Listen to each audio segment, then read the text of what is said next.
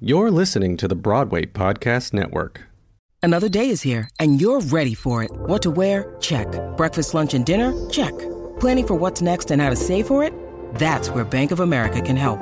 For your financial to-dos, Bank of America has experts ready to help get you closer to your goals. Get started at one of our local financial centers or 24/7 in our mobile banking app. Find a location near you at bankofamerica.com/talktous. What would you like the power to do? Mobile banking requires downloading the app and is only available for select devices. Message and data rates may apply. Bank of America NA, member FDIC. When you need mealtime inspiration, it's worth shopping Kroger, where you'll find over 30,000 mouthwatering choices that excite your inner foodie. And no matter what tasty choice you make, you'll enjoy our everyday low prices, plus extra ways to save, like digital coupons worth over $600 each week. You can also save up to $1 off per gallon at the pump with fuel points. More savings and more inspiring flavors make shopping Kroger worth it every time. Kroger, fresh for everyone. Fuel restrictions apply.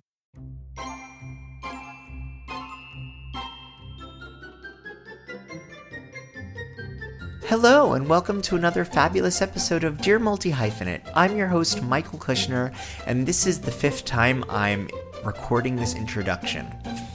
One of the other times, my puppy started barking, and another time I burped, and it's just, I think the hardest thing about recording podcasts is probably the intro. For some reason, it takes me hours, not hours, but it feels like it. Anyway, welcome. Hi. I'm so excited that you're joining me for this episode featuring Eila Mell and Tony winner Derek McLean. But before we jump into the episode, please rate, subscribe, comment, follow on social media, do all that good stuff, because these episodes are for you. So I want to know what works. I want to know what you like. You could also follow on social media at Dear Multi-Hyphenate or at The Michael Kushner. That's a great way to keep in touch and be the first to know when I'm having a conversation with potentially one of your favorite artists. I don't know if you're feeling it, but wow, I literally looked at my friend and makeup artist Sarah today and was like, "What day is this? Wednesday? It's Monday. It's Monday. It's not Wednesday. It's Monday." I'm just feeling all sorts of things, and that's okay. We're allowed. We're artists. We're human beings. But I am really excited because, my book, How to Be a Multi-Hyphenate in the Theater Business, Conversations, Advice, and Tips from Dear Multi-Hyphenate, published by Routledge Publishing, is out now. And it sold out at the Drama Bookshop, so they had to order more. That's pretty cool. I like that. That's a good sign. But if you haven't gotten your copy now, you could get it at the Drama Bookshop because it's, restocked, or you can get it online at Amazon, Routledge Publishing, Barnes & Noble. But I'm also starting a book tour, so I might be coming to a place near you. And if I'm not, you could always write me and be like, come to my school, come to my this, come to my that. But I'm kicking it off with where I'm from, where I'm raised, and that is South Florida. So I will be in South Florida from March 31st. to April 4th, where I will be at the University of Miami, Coral Springs Center for the Arts, Taravella High School, Marjorie Stoneman Douglas High School, Cooper City High School, Monarch High School, and Barry University. The Coral Springs Center for the Arts and Barry University ones are open to the public. So if you're down there and want to say hi, follow me on Instagram at The Michael Kushner or at Dear Multi-Hyphenate, where I will be announcing all of that good stuff. So see you in South Florida. Ooh, I'm so excited. And also, if you're listening to this and you need new headshots, I figured why not give a discount to my listeners that can photograph with me. So if you submit on my website, www.michaelkushnerphotography.com, and you fill out a form for a headshot session with me, and you use multi-hyphenate 100, I'll take $100 off your next session. How's that? How's that for a devoted podcast creator, huh? Yeah. See you in the studio. And I just wanted to send a big congrats to a lot of the shows that are opening. Sweeney Todd, Parade, Danson. What else we got? We got Bad Cinderella. So many great shows, great people in those shows, and congrats on opening. And I also want to give another shout out to another show that opened off Broadway starring my fiance, Remy Germanario. And he's in a show called Rough Trade, written by Kev Barry, and that is at the Tank Theater. The run is really, it's selling really well. So you might, if you want to go see a fabulous new gay play, I would get tickets because it's selling. So hop on it. Rough Trade at the Tank Theater. It's fabulous, and I'm so proud of my fiance. And we get married in like a month and a half, which is like, it's less than a month and a half. It's like a month and 2 weeks or something like that, which is crazy. And I'm very excited. And maybe that's why I'm feeling some stress, huh? Maybe. Ah, oh my God. For those of you that have gone through weddings, I salute you. All right, let's get into this episode. Let's talk about Eila Mell first. Eila Mell is the author of Designing Broadway, as well as the official guide to the hit television series Project Runway, titled Project Runway, the show that changed fashion.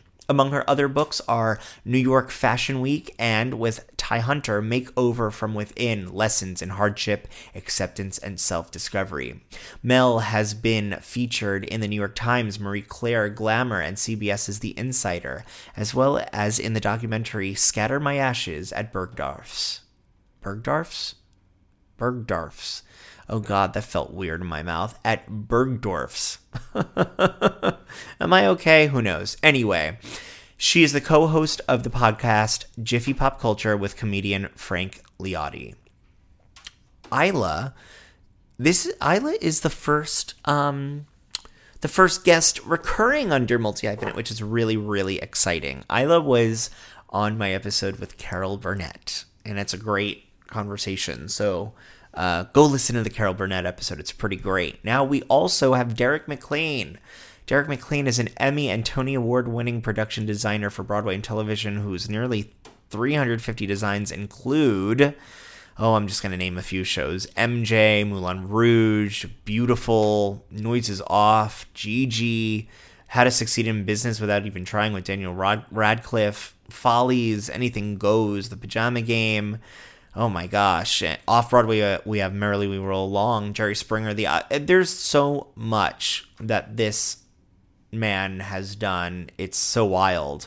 And, you know, he's also done television shows as well. It's, 6 years of Academy Awards and NBC musicals like The Sound of Music, Peter Pan, The Wiz, and Hairspray. Derek is the chairman of the board of the New Group Theater, and his many awards include 2 Tony Awards, 2 Emmys, 2 Obies, 2 Drama Desks, 3 Lucille Lortel Awards, and 3 Art Directors Guild Awards. I can't wait for you to listen to this episode. I will let you know that for some reason I had a slight issue with my mic. I don't know what happened. I tried to fix it as best as I could, but please forgive me.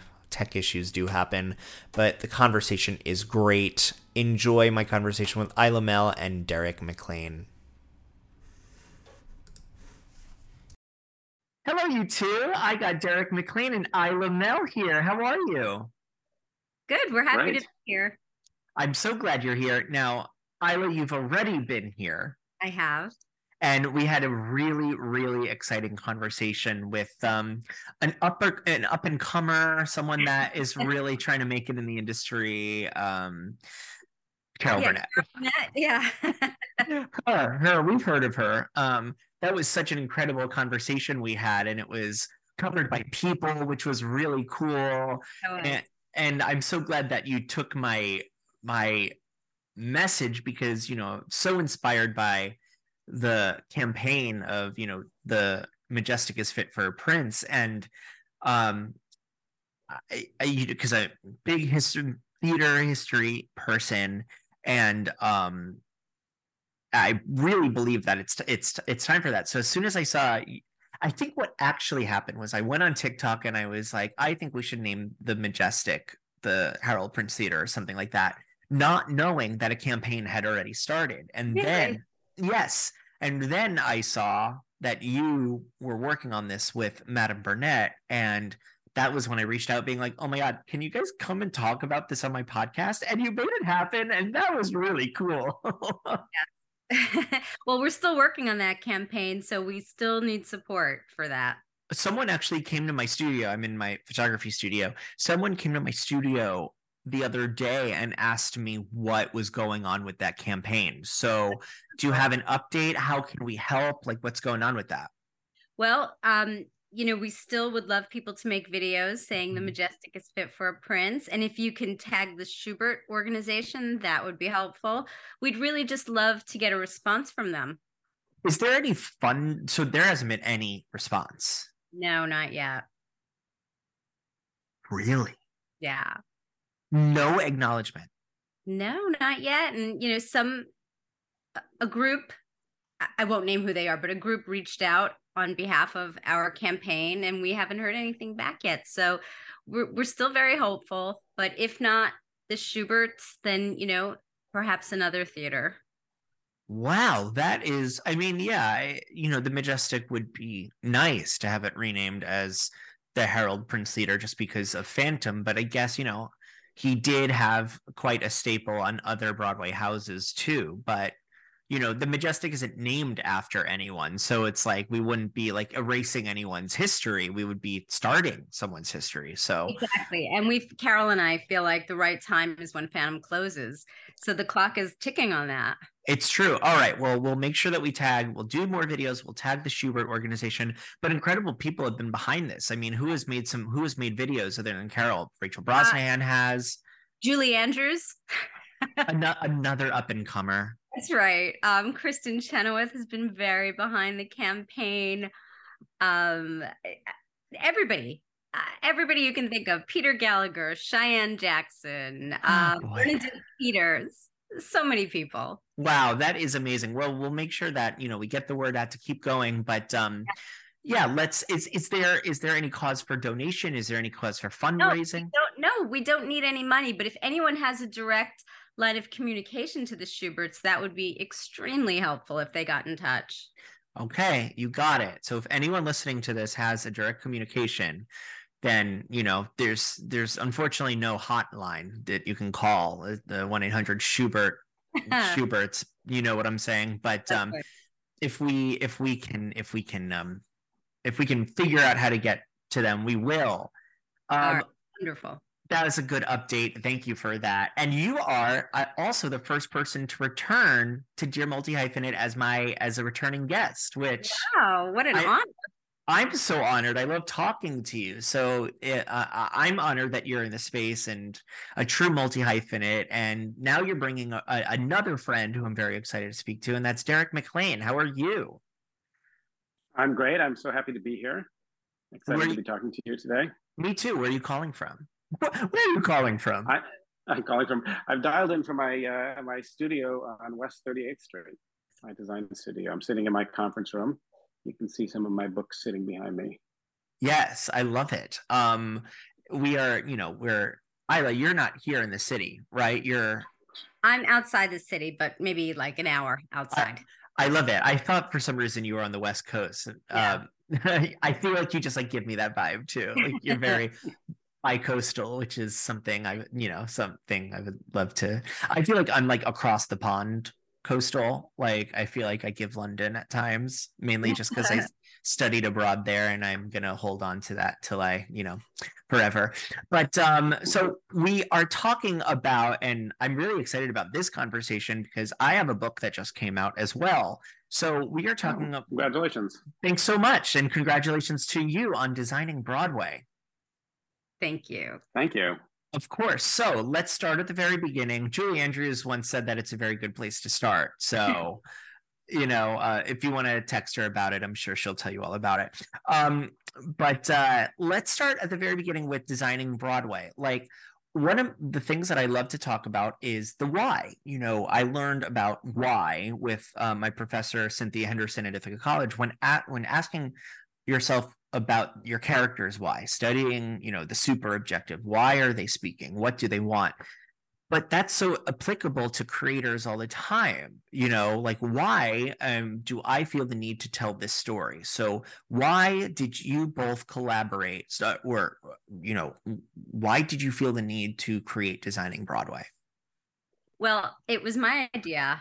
I had seen American Son, and I really liked the set. And I found myself thinking about what the rooms that you didn't see on stage looked like.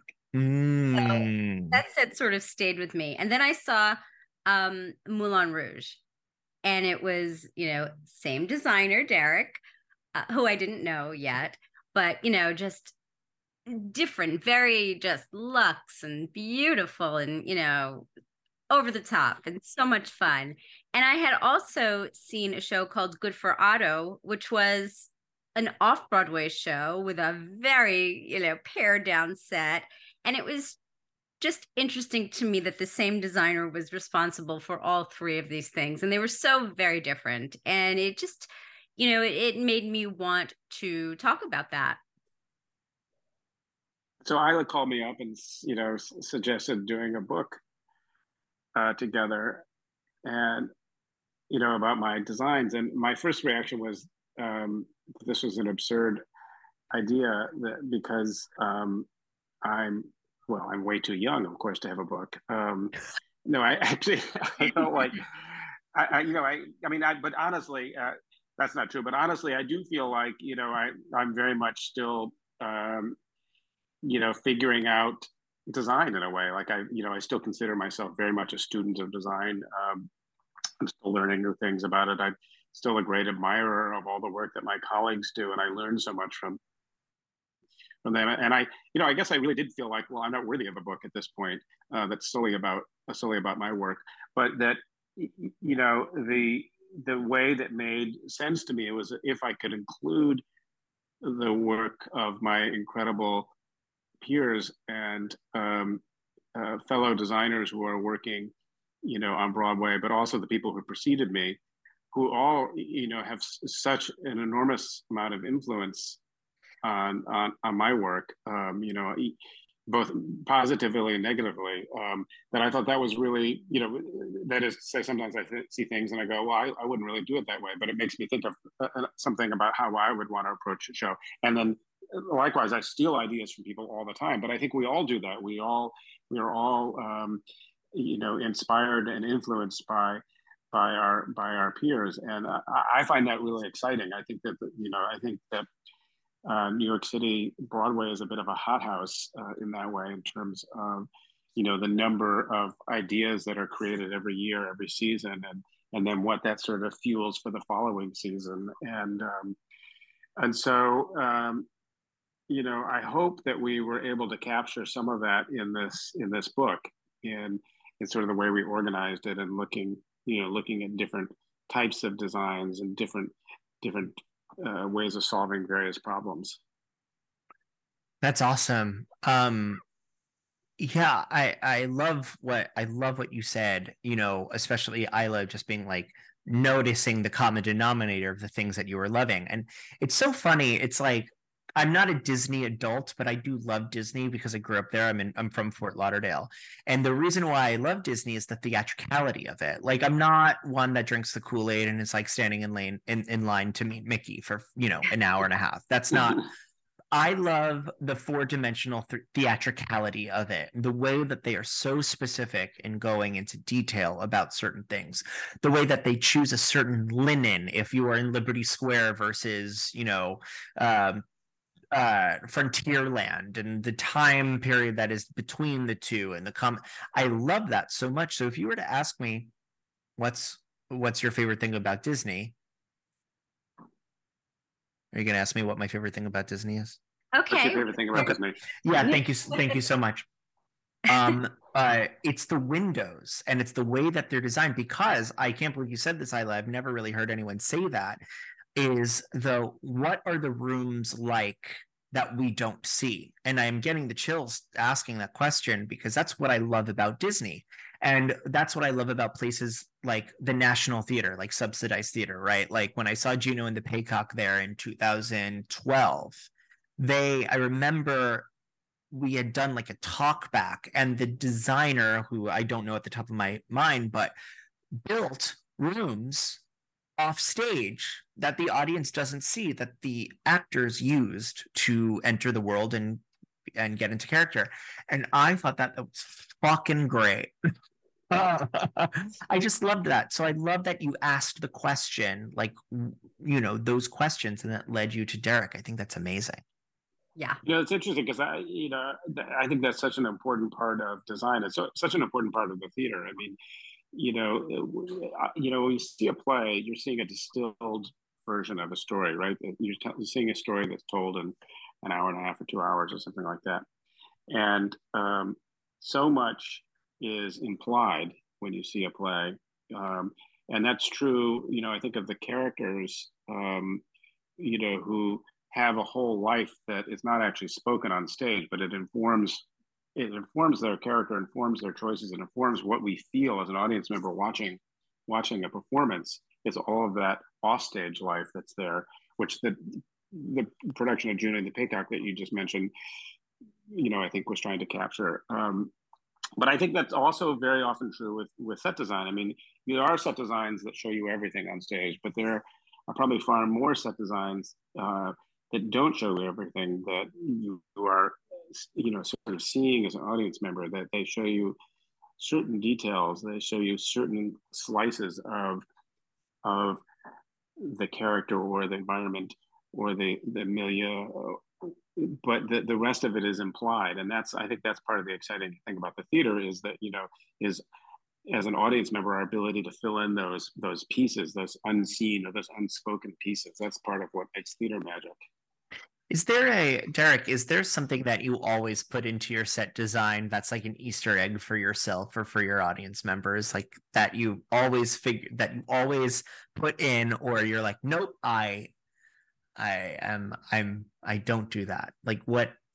You know, if I do it, I do it unconsciously. You know, there's probably that would be called a tic, a nervous tic, probably a tell as a designer. And probably I know that I have stylistic tics that show up in my sets because people have pointed them out to me sometimes. But I actually do try to avoid that. I really, you know, I never think that when I sit down to design a set that it's about me or my style. It's about trying to discover a style that comes out of the story, that comes out of the text, and comes out of what a director wants to do with it. I mean, that's to me, that's the most exciting part of set design. When it is, you know, what I really, really love about set design is sort of discovering, you know, the rules of that show, the rules of that production, which is another way of saying the world of the show. What is the world of this play? What is the world of the show? And in doing that, you're often inventing its own, you know, you're inventing its own logic.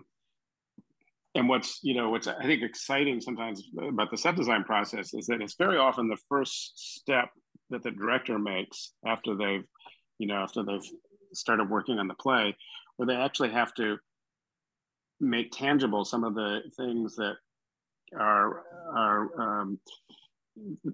intangible. They have to actually make tangible some of the logic of the production, because there has to be a physical world to actually perform the production. And so it means you have to make certain choices about how does this world on stage going to operate? How literal is it? How abstract is it? How mystical is it? How surreal is it? All of those things are things that sort of have to get answered as you start to design a set. You know, that's incredible. I've only seen Moulin Rouge! Once. I would love to see it again because I loved it so much, and I loved the movie. And yeah, I loved it. And I saw Gigi on Broadway, and I'm thinking, you know, I'm trying to come up with I feel like you, and I loved Beautiful as well, but like I feel like you, so even in the simplicity, you get movement so beautifully. Like there's a movement to your sets. And even if they are, you know, there are shows that you've done that I would love to go back in time and see, like Lestat and Three Penny Opera, you know, like there are so many projects that you've done. And it was the Cyndi Lauper production, correct? Was that the, yes, yeah. Yeah. So Cyndi Lauper and Alan Cummings played McKeith. And I love that Tony performance so much. It's, yeah, that was crazy. I would love to go back in time and see that production, and you know, could always go to the public library. But But in person, I love your sets so much because they have such movement, no matter if they are absolutely grand or on the simpler side. They have this beautiful movement to them, and they lend themselves to the stories, the world, the rules of the show in which is happening so much. I think that's wonderful. Thank you so much for saying that. You know, you just mentioned Gigi, which is interesting because that had a particular problem to it, which was that we, you know, it's a big musical with a lot of sets in, you know, in period Paris and 1890s Paris, which incidentally is the same period of Moulin Rouge. It's completely different sort of flavor to, you know, the Gigi and Moulin Rouge are obviously very, very different versions of, you know, the same moment in time in Paris. But, you know, sort of confronting Gigi and thinking, you know, okay, we have a really limited budget and I've got to deliver this sort of, you know, this sense of grandeur in Paris at this time. What am I going to do so that the stage doesn't look empty and cheap? You know, because if I just try to fill the stage each time for each individual scene, I'm doomed because we don't have enough, you know, we just don't have enough resources to do that. And so I decided to, you know, try to come up with a single bold gesture that dominated the stage that I could then add things to, take things away from, you know, throughout the evening. And then that was, you know, what that ended up being was this big sort of curved period cast iron staircase that was quite huge and had a big curve to it. And, you know, it was very much there all the time, but, you know, it was sort of an interesting thing for me to do because it meant I kind of made an obstacle for myself in the middle of the stage, which is this staircase, and then said, okay, now how do I figure out how to do all the scenes around that?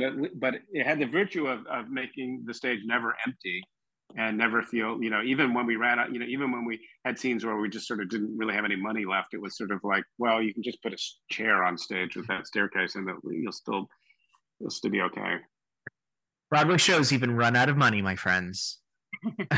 Oh, all the time. Every show has a budget, and it's never big enough. So it's sort of, you know, whatever scale you're in. Like people always say, oh, at Moulin Rouge, you must have had an unlimited budget. But I, you know, I didn't have an unlimited budget. There was a budget that I had to work with, and I had plenty of budget cutting sessions trying to get that show to you know, to work within the framework that we had. And that world that you, you know, the world that you establish right when you walk in the theater is so epic. You know, it's so great. And like, is it the elephant of the Bastille? Is that what that is? Is that like that elephant? So the elephant, the idea for the elephant. Well, there's an elephant in the movie, of course. Right. And Satine's apartment is on top of the elephant. And when I was researching, you know, the actual Moulin Rouge at that time, there actually really was a real elephant that was in the back garden of the Moulin Rouge. You know, I thought this was an invention of the movie, but it was actually really there in 1899. I think a little earlier, like maybe 1896, they bought it. There was a Paris exposition, which I believe was 1896, like a World's Fair. And there was on the garden outside the Louvre, there was a concrete or plaster elephant that was there, and Harold Zidler, who owned the Moulin Rouge, bought it from the World's Fair at the end of the World's Fair and had it moved to the garden at the back of the Moulin Rouge, and he put a tea house in it, so you could go out on the garden and drink tea underneath this elephant or inside the elephant. It was an incredible thing. Like when you see photographs of it, there's these beautiful black and white photographs. It was magnificently carved. Like whoever made that elephant for the Paris exposition did a really fantastic job. And so that was there. And, you know, I just couldn't resist it. And so we basically made a copy of that, in a way, and put it, you know, up in the box. And you know, I painted it blue, which it actually wasn't, but it just seemed like it should be blue. Artistic license, we love it. I just, you know, I'm wondering if there's any history buffs that are listening, call in and let me know if what I'm saying is correct. But Victor Hugo also uses an elephant in Les Mis, and it's the Elephant of the Bastille, and that's where Gavroche actually lives. And they actually put it in the movie, which I found to be really fascinating, but it's in the book. And I just didn't know if there was a correlation between the two, if Victor Hugo also experienced that same elephant, was like, I'm going to put that in Les Mis, which I think is kind of amazing. And I was like, I can't imagine. I don't know. Some of your callers who are smarter than we are will call in and tell us. I can't imagine there being two elephants in Paris at the same time. It's got to be the same one. You know what I mean? It's just gotta. So since you're on Dear Multi-Hyphenate, I want to ask the two of you, what is a multi-hyphenate to you? Because I got my answers. What's a multi-hyphenate to you? And how would you identify one? Like, what are your different hyphens, your proficiencies? Eila. Okay. I'll go first. I don't really think about, I just do what I like to do. And it's sometimes in different areas. So I don't think about being a multi-hyphenate, but I do feel like sometimes I have two very full separate careers and it's a lot to juggle. Eventually it's like, that's why I'm sort of talking about the multi-hyphenate, because it's like this anti-label label. But I had coffee with my friend this morning, and it's like, she was like, how did this all happen? And I was like, because this is the only way that I know to create theater, is to just figure out different ways to tell stories. Okay, maybe I'm not going to tell that story as an actor, but I could tell that story as a photographer, and I could tell that story as a producer. That's not my story to tell, but I could help center it. You know what I mean? Whatever. And the thing about it was, the reason why I wrote this book, How to Be Multi-Hyphenate in Theater Business, was because so many people asked me, like, how are you doing that? And it's because I grew up with that mindset. But then, of course, my heady cancer ass, you know what I mean? Because I'm a Cancer, and I'm a double Cancer too. I'm not only like, I can't just be like, that's interesting. I have to go, why is it like that? Why? What's the meat and potatoes behind that? So I wrote a book about it, and I think it is ultimately to influence you to be like, live a creatively free life. Like, do everything, do all of those things. Everyone should identify as a multi-hyphenate. Everyone should be a scenic designer and co-write a book about it. You know, it's like, that's the joy about this. But that's, I love that you said that, because that's, I think, the ultimate goal is to just follow those artistic impulses. But I wouldn't want to limit myself to just one thing. So if an opportunity comes up, if someone asks me to do something that interests me, why wouldn't I take that opportunity and do it? Exactly. And, theater is one of those things where it's like, we can learn on the job. Certainly. I mean, if you look at like the 1960s, I guess, Catskills and Tamament, I think that's how you pronounce the Tamament. But, when there was summer stock, it was like, the goal was to just put on a show, and people just put on a show. So they were building the sets, they were stage managing, and they were starring in the show. And I think ultimately, as the industry has progressed, it's become there's more harmful environments attached to that. There's more environments where artistic directors will hire young, impressionable college students, and it's like it's real sweat equity and not in a safe space. I think like the older spaces were, where it was more like, all right, let's do this. Let's do what we can to put on the show. But I am of that school of thought of why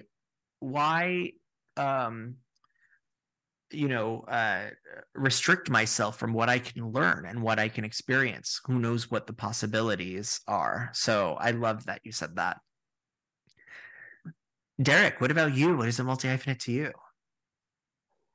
Well, aside from fly fishing, which probably doesn't really count because that's really not part of the theater. I guess for me, it's that there is so much variety in the type of things that I get opportunities to design, that I really am just a set designer. I don't do anything else in the theater, but I get to design. You know, I've designed the Academy Awards 6 times, and I've designed a bunch of television musicals, and I've designed concert tours, and I've, you know, I'm working on a nightclub in Las Vegas right now. You know, which is really more of an architectural job.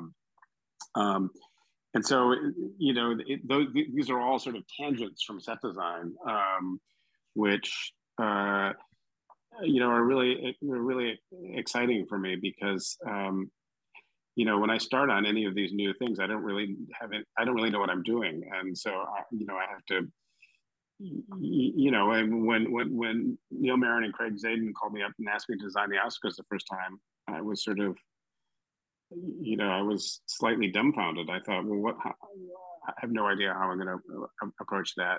And so that was, you know, that's an exciting place to live is, you know, when you get asked to do things that you don't really quite understand, you don't actually know how you're going to do them at first, and you have to roll up your sleeves and actually say, I'm going to figure this out. That's what makes life exciting. That's very true. And, being a multi-hyphenate it's not supposed to be about limiting yourself. It's about expanding and about, you know, understanding all aspects of the ways that you tell stories. So fly fishing, look, you know what? I'm not trying to be a gatekeeper here with the multi-hyphenate. I just wrote the book on it, but if you can figure out some way to incorporate fly fishing into your multi-hyphenate identity, more power to you. And I would add for Derek that he's designed a room in the Museum of Broadway. Oh, that's amazing. That's it. Oh yeah, there's actually another thing I did 3 years ago, was I designed a room about show business, about Hollywood, in the Swarovski Museum in Wattens, Austria. So if any of the listeners here are ever in Wattens, Austria, or really any, you know, you don't even have to be in Wattens. If you find yourself in Innsbruck, take a 15-minute car ride over to Wattens and go to the Swarovski Museum and check out this room on Hollywood and entertainment. You won't be disappointed. That's incredible. I am a quarter Austrian, and I hope to make it to Austria one day. So when I do, I will let you. It's a beautiful country. I feel a quarter beautiful. So that's, you know, it's perfect. We're going to take a quick break, and then we're going to get back into more Designing Broadway after these messages. And we're back. Ah, the magic of podcast editing. We, you know, sat in silence for 3 seconds. So now we talk about the why about creating this book. Let's talk about the how. How do you start writing a book together? Did you have a publisher lined up, or did you write a proposal, get all your ducks in a row, and shop it around? Like, where did you even start? Well, it started with conversations between Derek and myself, and then I brought it to someone who I thought would be the right person to publish it for us. So we didn't go the traditional publisher route. We actually worked with a packager, who then brought it to a publisher. That's incredible. You know, I think it's sort of in cahoots with finding an agent and manager in the industry. It's the way that I got my publisher was, you know, I asked a friend who is a junior publisher at William Morris Publishing, and they told me that I needed to do this whole proposal, and I made like a 76-page proposal, and they were like, okay, that's great, can you cut it in half? And I was like, sure. So I did, and then they rejected it. They were like, this isn't for us. And I was like, okay, no problem. I put it down for a second, and I got an email from Raphael Hayen, who is the chair of the theater department at the University of Massachusetts, Boston, and he emailed me asking for permission to use a photo of mine in his book. And I was like, so what, like, tell me more about the book, because I have this idea. And he said, this is during the pandemic, he said, can you Zoom first thing in the morning? And he literally is like, I'm going to help you publish this book. and he introduced me to his publishers and then got a book deal. And it was like so amazing. And that's how I feel like a lot of agents and managers are also happen for actors as well. Like there's the, you know, oh my God, why aren't you represented? I'm going to introduce you to my, you know, my agent, my manager, and then magic happens. It's that sort of networking is so magical in this industry. And I feel like so many people write that off. Like, do you both have an experience in the industry where networking or net weaving, as I call it in my book, really has sort of proven to be a tried and true way of getting out there? I think it happens all the time. I mean, this experience was very different. Usually I do go the traditional agent mm-hmm. route. So this was definitely an outlier for me. That's incredible. Derek, what about you? Like networking for you? Well, I think I'm a terrible networker, but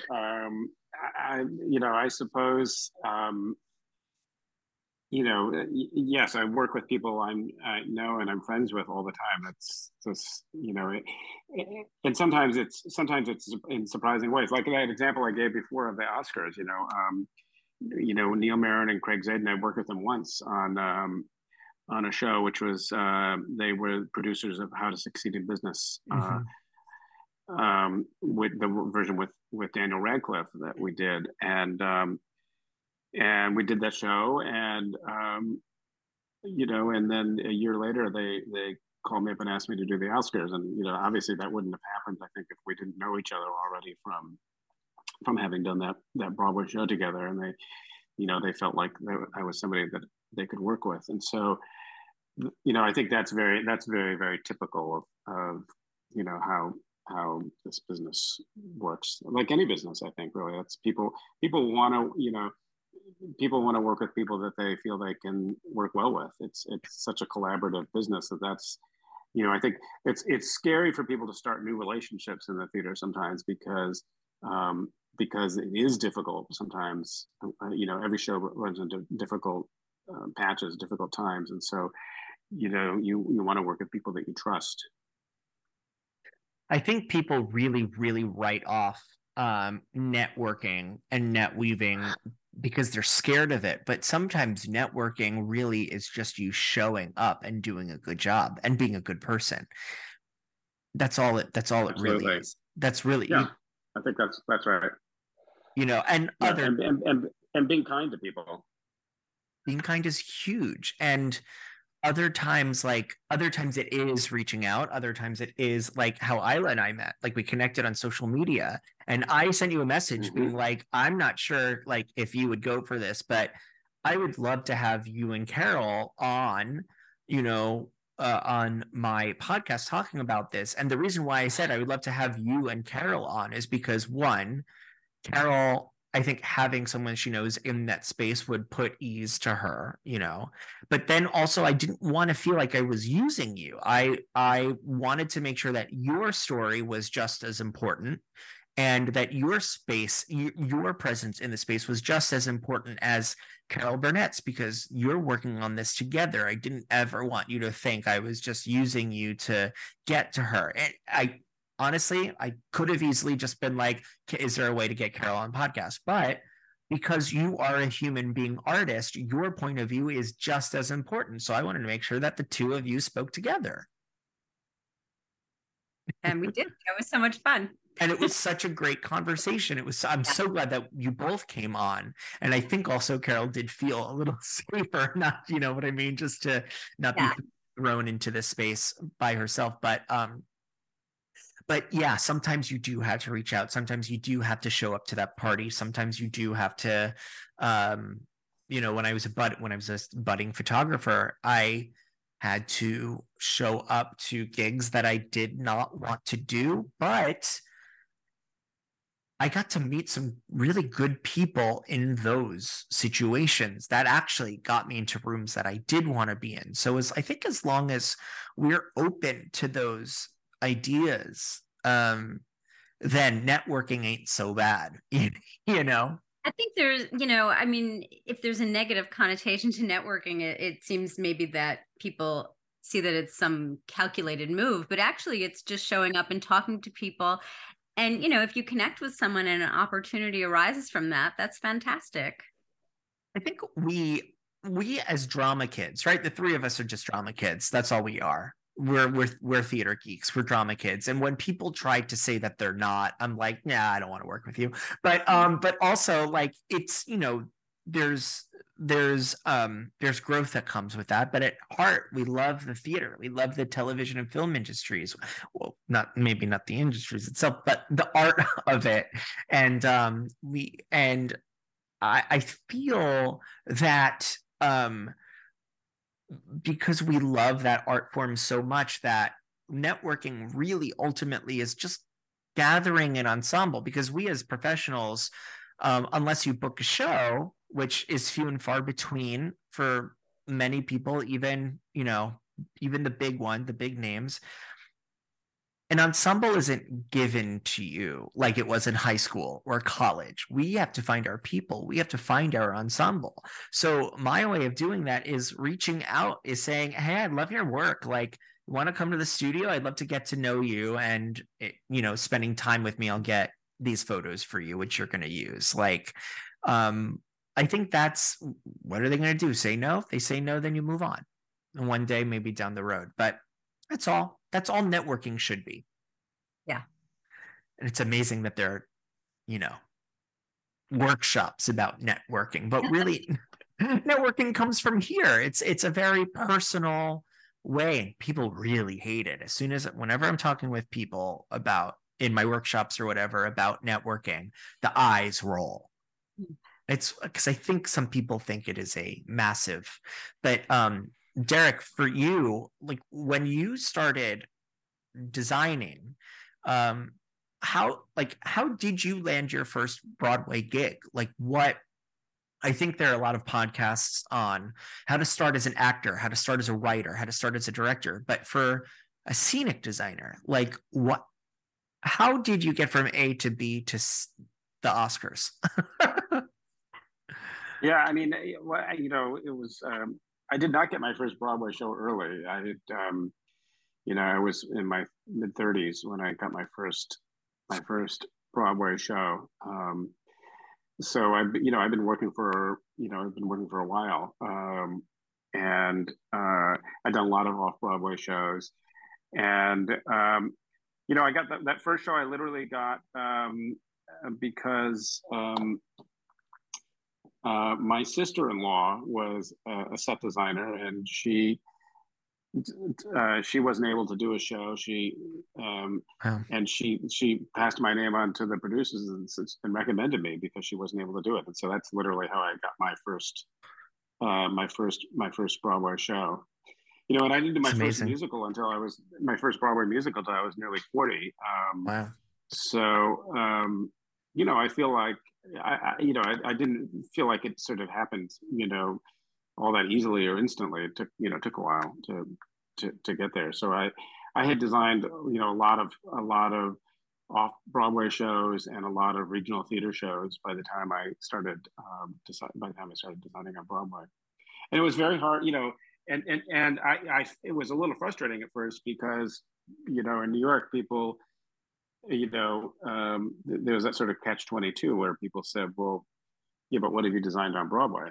And it was, I sort of felt like I was invisible to the Broadway community because I hadn't designed anything on Broadway. Yeah. And the fact that I had designed, 100 shows elsewhere or whatever it was, didn't seem particularly meaningful to anybody because they hadn't seen them.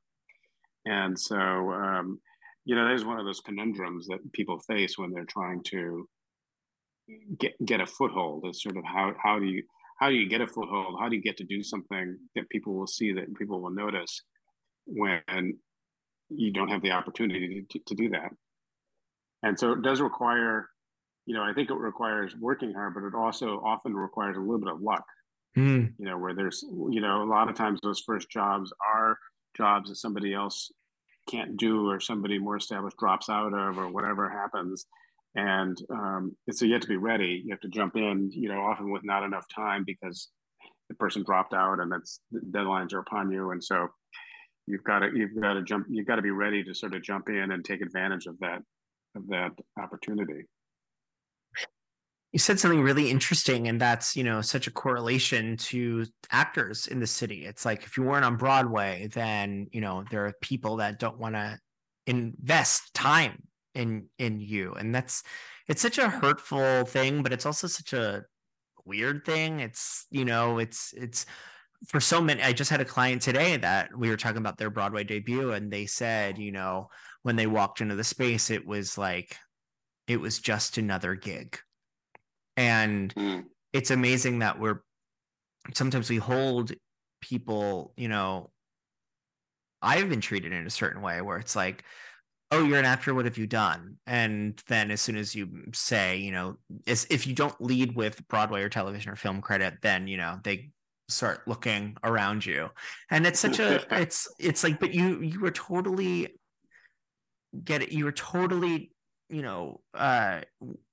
ignoring the other gifts that I have that you can benefit because I'm here for you. But if you're choosing to, ignore that, then I can't help you. On the other hand, I guess as I've gotten older, I also appreciate the anxiety that producers sometimes feel about this, because if you are doing, let's say you're producing a Broadway musical, the amount of money that the set costs is so, huge. It's such a significant part of the budget that, you do feel there is an understandable reticence about taking risk on who's gonna do that. You want to be able, you want to know you're getting something of a known entity when you make that higher. And not only is it expensive, but the other thing is by the time you get to the theater, you can't change it. It's like the set is, by the time the actors are on stage that first day, it is done. You spent the millions of dollars on it already, and you to change it would be would just be an astronomical amount of money. So I think some of the risk aversion comes from that. But on the other hand, when you're trying to break into the business, that's not a particularly helpful. It's not particularly comforting to know that.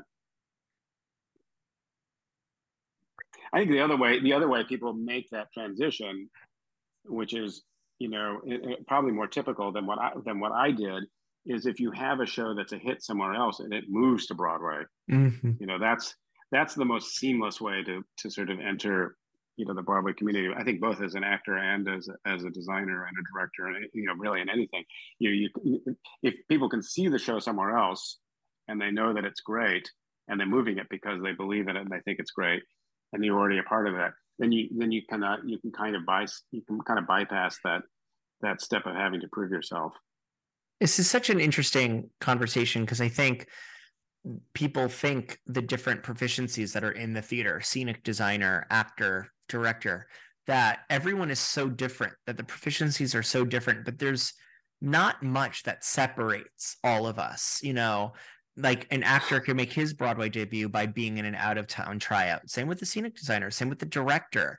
Yeah. There's so much that brings us all together. The experiences bring us together. That there should always be more unity in this industry. That's I just don't. I find it more in the college circuit, where it was like the actors stood together. It's more based on like how the classes were structured, but we're all there's not much that separates us other than like skill set, but that's also another reason why I think we should explore more in that multi-hyphenate identity. There's not much that separates all of us, so learn how to use a power tool, and learn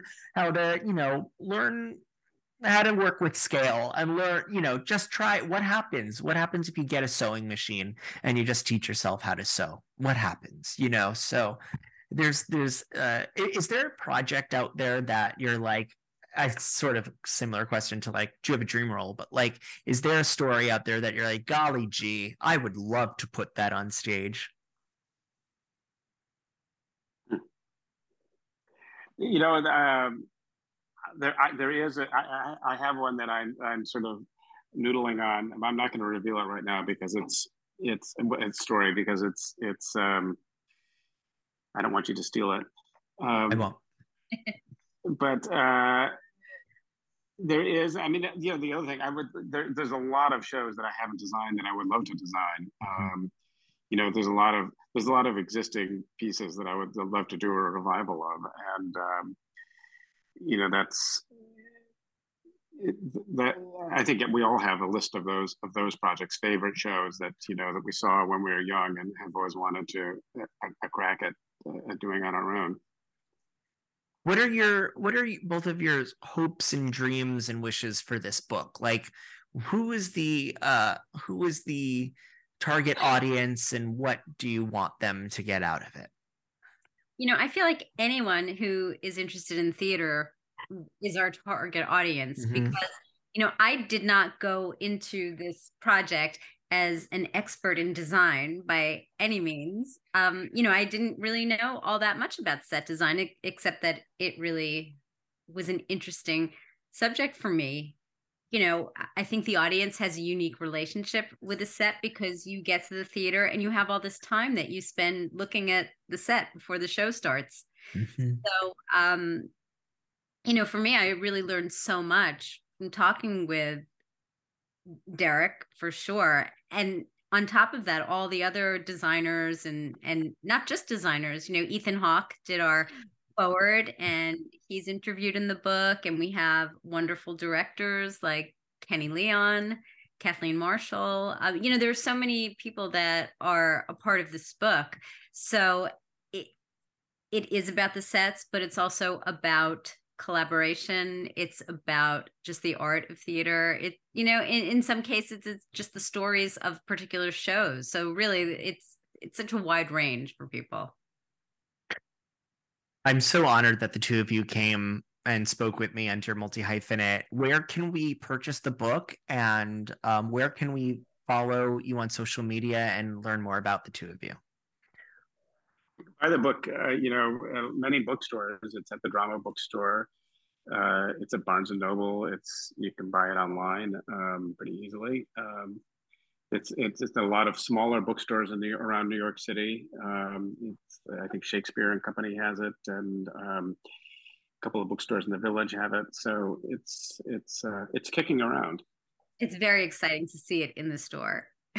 That's so cool. I love that so much. I never got over that. I love that. Yeah, that's exciting. It's very cool. From personally seeing my book at the Drama Bookshop, it's like, whoa, cool. Yeah, you know. You want to tell everyone in the store. Yeah, that's my book. Everybody, exactly. My face is on the book, so I'm like, do you reckon? No, I'm just kidding. Yeah. Where can we find the two of you on social media, if that's a thing for you? Well, I am on Instagram. My name, which is impossible for most people to spell, but it's Eila Mell. But you'll link that, I hope. Yeah, of course. And I'm at Derek McLean. I am so honored, as always, Eila, that you are joining me on Dear Multi-Hyphenate and bringing incredible rabble-rousers to get to have this conversation. And I thank you from the bottom of my heart for the two of you for joining me in this space. And I can't wait to talk to you again. Well, I can't wait to be the person to come on the third time for the first time.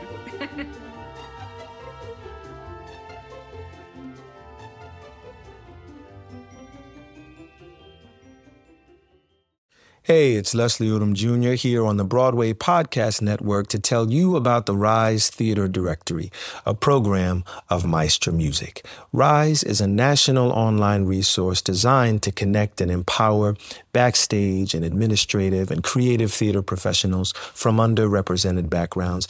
If you work or aspire to work in the theater community, this can help you find your next project. And if you hire theater professionals, search the Rise Theater Directory to find your next team. Create your profile now and get more information by visiting risetheater.org. That's theater with an R-E-R-I-S-E-T-H-E-A-T-R-E.org, because only together we rise.